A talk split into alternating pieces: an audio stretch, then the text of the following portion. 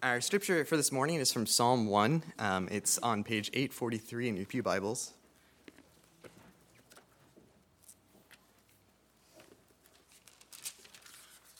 If I can find it. Um, it says, Blessed is the man who does not walk in the counsel of the wicked, or stand in the way of sinners, or sit in the seat of scoffers. But his delight is in the law of the Lord, and on his law he meditates day and night. He's like a tree planted by streams of water, which yields its fruit in season, and whose leaf does not wither. Whatever he does prospers. Not so the wicked. They are like chaff that the wind blows away. Therefore, the wicked will not stand in the judgment, nor sinners in the assembly of the righteous. For the Lord watches over the way of the righteous, but the way of the wicked will perish.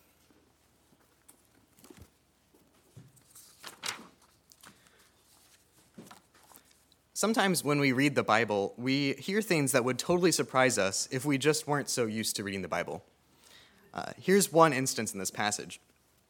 In verse 2, it says that the person is blessed whose delight is in the law of the Lord.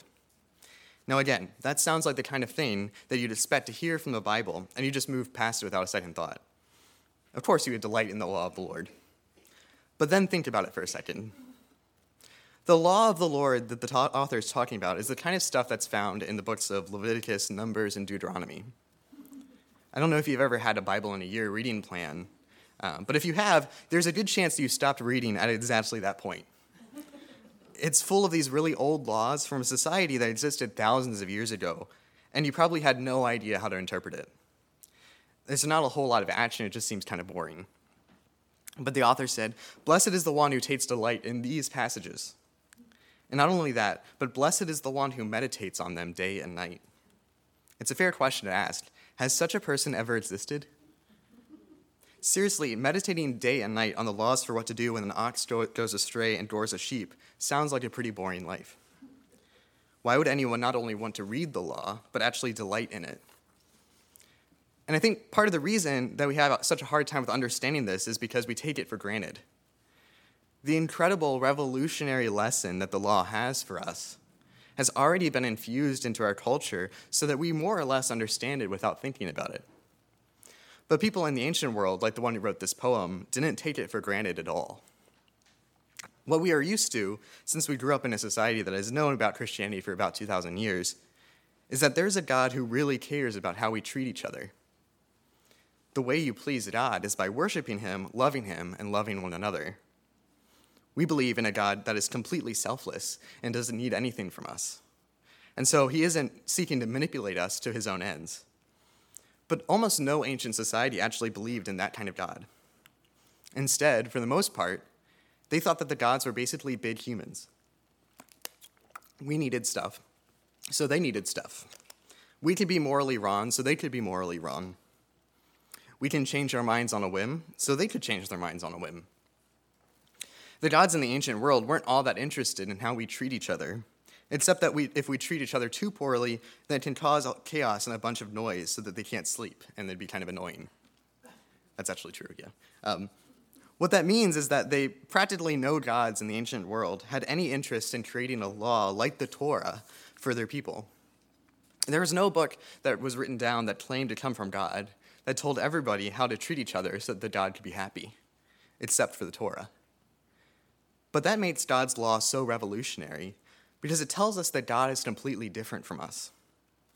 He cares deeply about how we treat each other, even if it doesn't really affect him. God didn't create the world because he was lazy or because he wanted to win a war like the other gods in ancient society. But he created the world as an overflow of his perfect love. A love that can, can only be perfect because God doesn't need us in the way that a father doesn't strictly need his child. And the world was meant to abound in fruitfulness to reflect that love back to its creator. And so everyone would experience the blessing of God's created goodness. In fact, the Torah promises in Deuteronomy that if the people of Israel live by the law of God and that they will be blessed and that God would be happy with them, um, other gods made no such promises. They could change their minds in a moment, so they couldn't make promises like that, or at least you couldn't believe them. And the other gods didn't really care about morality anyway. What that meant is that nobody ever really knew how to please the gods, which is a real problem because the gods were thought to have a lot of control over your life. If the gods didn't like you, you could have diseases and misfortune and become poor and die. So, in other words, when you worshiped other gods, you realized that these gods had complete control over you, but you also had no idea how to please them. That's why one man from Babylon in 1300 BC wrote this I wish I knew what things were pleasing to a god. What seems good to oneself could be an offense to a god. What in one's own heart seems abominable could be good to a god. In other words, you need the gods to be on your side, but nobody knew how to do that. And even if they did know one day, the gods could change their mind and hate what they, they're doing the next day. On the other hand, God said in Micah 6 8, He has shown you, O man, what is good. And what does the Lord require of you? But to act justly and to love mercy and to walk humbly with your God. And that's how you please God not by giving him rivers of gifts and offerings, not by sacrifice after sacrifice, but simply by living justly and loving one another and putting other people's needs before your own. So, this is why someone would actually delight in the law of the Lord. And yes, that includes books like Leviticus, Numbers, and Deuteronomy, because it tells you exactly what God is like. God is putting all his cards on the table and saying, Here is all that it takes to be blessed by me and for your people to live long in the land that I've given to them. In this psalm, we see just how easy it is to have God's blessing. If you obey his commandments that God gave you to love him and to love your neighbor as yourself, you can be like the tree planted by streams of water that gives its fruit in its proper time, and its leaves don't wither, and all that he does prospers. It just seems like a carefree, prosperous life. You know what God wants from you, you learn to do it, and things go well. It really is that simple in this passage. Because sin actually makes things really complicated. We can tell pretty easily in some of the most common parts of our lives. When you tell a lie, it might appear to make things simpler for a time. But so many times you have to keep track of that lie and make it make sense with all the other lies that you told. So then you not only have to keep track of the truth, but also the lies that you've told so to make sure that nobody finds out. The life of a righteous person is so much more simple. He has one truth to keep track of, one purpose to fulfill, and one God to worship. He's like a tree planted by streams of water. All he needs to ask is, Where do I get my light? The sun. Where do I get my water? The stream. Nothing else really matters. On the other hand, the wicked have tons of truths to keep track of, many contradictory purposes, and thousands of gods to bribe. They're like the chaff that the wind blows away.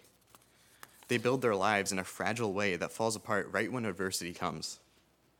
The righteous ones are firmly rooted in place while the wicked blow away. They may appear prosperous for a time, but in the end, justice comes for the wicked. Nobody wants to live alongside the wicked, so they will have their time in court. The way of the wicked will perish, and there's nothing permanent about their successes. What is kind of surprising here is the reasoning that the psalm gives for why you should follow the law. The reasoning isn't because it's the right thing to do, or it'll make, it'll make it so that your conscience, conscience is happy at night, or even because God wants you to do it. It's because it'll make your life go smoother. Your life is better if you are righteous and follow the law. It's within your selfish best interests to do what God wants you to do, because the life of the righteous is permanent and the life of the wicked passes away easily. In fact, that's a lot of what the books of the old of wisdom in the Old Testament are about. They're not so much about morality as about how to live a life that goes smoothly. It just so happens to be the case that living a moral life tends to make your life go smoother. Now, it might be worth asking why this is the case. Why is it that the righteous tend to prosper and the wicked tend to get blown away like chaff? Why does it happen to be the case that living the righteous life happens to be the one that makes your life go most smoothly? In the last verse, we read this explanation Because the Lord knows the way of the righteous, but the way of the wicked will perish. And this is a really profound statement in context. What he's saying isn't because God likes the kind of person that follows the law, and he'll make sure to take care of him, even though that's also true. What he's saying is that the Lord knows or has firsthand experience with the path of the righteous. God is on that path, so that's why you want to be on it. In fact, Proverbs 8 says that God created wisdom and the path of the righteous before anything else.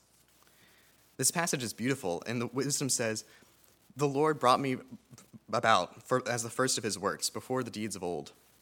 I was formed long ages ago at the very beginning, when the world came to be. When there were no watery depths, I was given birth.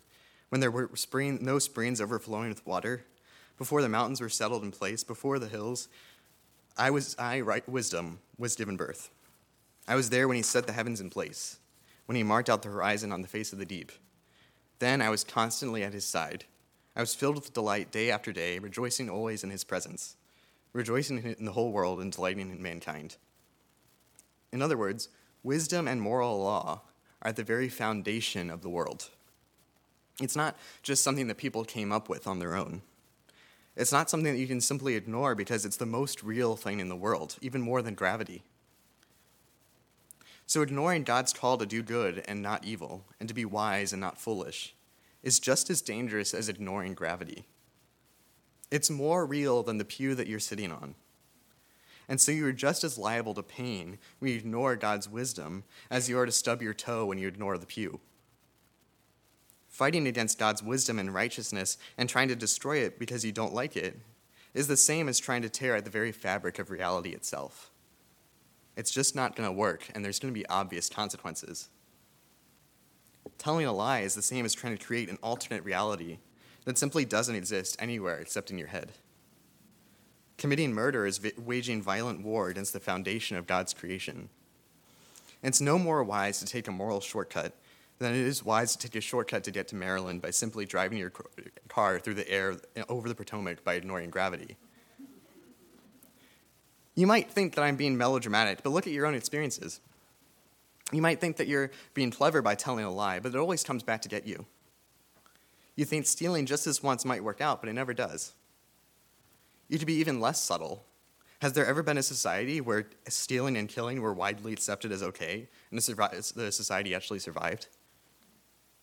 It doesn't matter what society you live in. If you are playing a game with someone and you cheat, you'll probably not get invited to play again. If you live a bloody life, you probably won't meet a peaceful end. These are universal truths that happen to be the case because God's wisdom and moral law are infused into every bit of creation, because God created the world with that wisdom. Now, you might think that God's perfect righteousness being at the heart of reality would be restrictive, but actually, it's the most beautiful thing there is. Because it tells us that the beauty and goodness that we experience in this world is beautiful objectively. It's not just in the eye of the beholder. When you see a waterfall and are in awe of its incredible power, you are right to consider it beautiful because it tells you something about the God who made it. Your reaction to that beauty is the right reaction. It's not just a social construct or some random reaction, but a witness to the absolute reality of all creation. In fact, if you think that the wall, waterfall is bad or ugly, unless you have a very good reason, that means that there's something defective in your own perception. When you see a mother or father making sacrifices for their kids, and you begin to admire how great that is, you don't need to explain that away by saying they're just fulfilling their social role as parents, or this is just my subjective preference for how a parent should be. No, those parents are bearing witness to God's own righteousness and beauty, and the absolute reality of all creation that we were made to love others more than we were made to love ourselves. If you look at a father or mother that are happy with their children and, and that you hate that image, that means that you need to consider what's gone wrong with your perception. It's at the heart of wisdom to develop a love for what's lovely and true and proper and noble and beautiful, because that's what it means to love the world as it was meant to be. And it's at the heart of wisdom to hate what's evil and sinful and corrupted, because all of those things are just temporary and they'll be blown away in the wind. And those sinful, corrupted things will give way to that new world where those things no longer exist. But it's at the heart of folly to deny that th- there really is such a thing as beauty and truth, because it forces you to ignore the most foundational realities. Worse, it forces you to explain away all the purest and most innocent pleasures in life. You are going to war with the very fabric of reality. You can no more show something that is truly beautiful to be ugly than an insane person can blot out the sun by writing the word darkness on the pads of his cells. Unfortunately, a lot of what passes for being high class, knowledgeable, and educated these days often involves exactly this folly of explaining away your right and just pleasures in the face of beauty and truth. It involves asserting that all beauty and goodness are subjective, and you can't really know what's good. That's why so much modern art is either nonsensical or intentionally ugly, like a banana that's duct taped to a wall. And yes, that's actually a modern art piece. And once you start denying these higher pleasures like love, self giving, and the natural beauty of creation, and when you deny that they're good and you hate them, then all that you're left with is the most animalistic pleasures of sex and food. And there are so much greater pleasures in loving God's wisdom. Think about how much greater pleasure you can have in loving your child when you think, wow, this is a reflection of God's perfect love for me. I am happy to give up my interests and love for this child, compared to, I was socially conditioned to feel certain bodily pleasures when picking up my child, but those pleasures aren't real, they're just my feelings. There are so much greater pleasures to be found in God's perfect wisdom. That's why wisdom says in Proverbs 8, Now then, my children, listen to me. Blessed are those who keep my ways. Listen to my instruction and be wise, and do not disregard it. Blessed are those who listen to me, watching daily at my doors and waiting at my doorway. For those who find me find life and receive favor from the Lord. But those who fail to find me harm themselves. All who hate me love death. And of course, those that fail to find wisdom harm themselves, because it's at the very foundation and heart of all of reality. They love death because they hate reality they hate the absolute reality that's at the core of all of creation. But those who love wisdom find perfect life because they live life as it was meant to be lived. In the Torah, God revealed his perfect wisdom to the world. He revealed the secret at the heart of all of reality and the most glorious truth that the beauty of creation is truly real. He taught us to love what's lovely and to hate what's evil, and that's at the very heart of reality. But I don't know about you, I find that really hard. We have a self destructive impulse that's geared toward war with God's perfect wisdom that's at the heart of creation. And that means that our impulse is necessarily geared toward destroying the good world that God created. And as we've seen, trying to destroy or explain away everything that's good in God's good world is bound to make you miserable. Accessing God's wisdom, unfortunately, goes against the powerful sinful nature which we have inherited. We have rebelled so totally that when God's perfect wisdom came to earth in the person of Jesus Christ, we crucified and killed him. But God forgave all of our rebellions against his wisdom and against the reality of his creation by simply bearing the curse and consequences of our rebellion on the cross. And in Christ's resurrection, he infused us with the power of the new creation, born under the total power of God's perfect wisdom and undamaged by the evil and rebellion that creates suffering for this world. That way, we can really begin to love what's lovely and to hate what's evil, and to live a life in accordance with God's creating wisdom. It happens to be the case that we get a glimpse of what that life looks like at exactly the point where it was inaugurated, where Christ gave up his life on the cross in love for the sake of the people who hated him. If you look at the cross just right, you see the complete ugliness of sin in the creation violently rejecting its creator.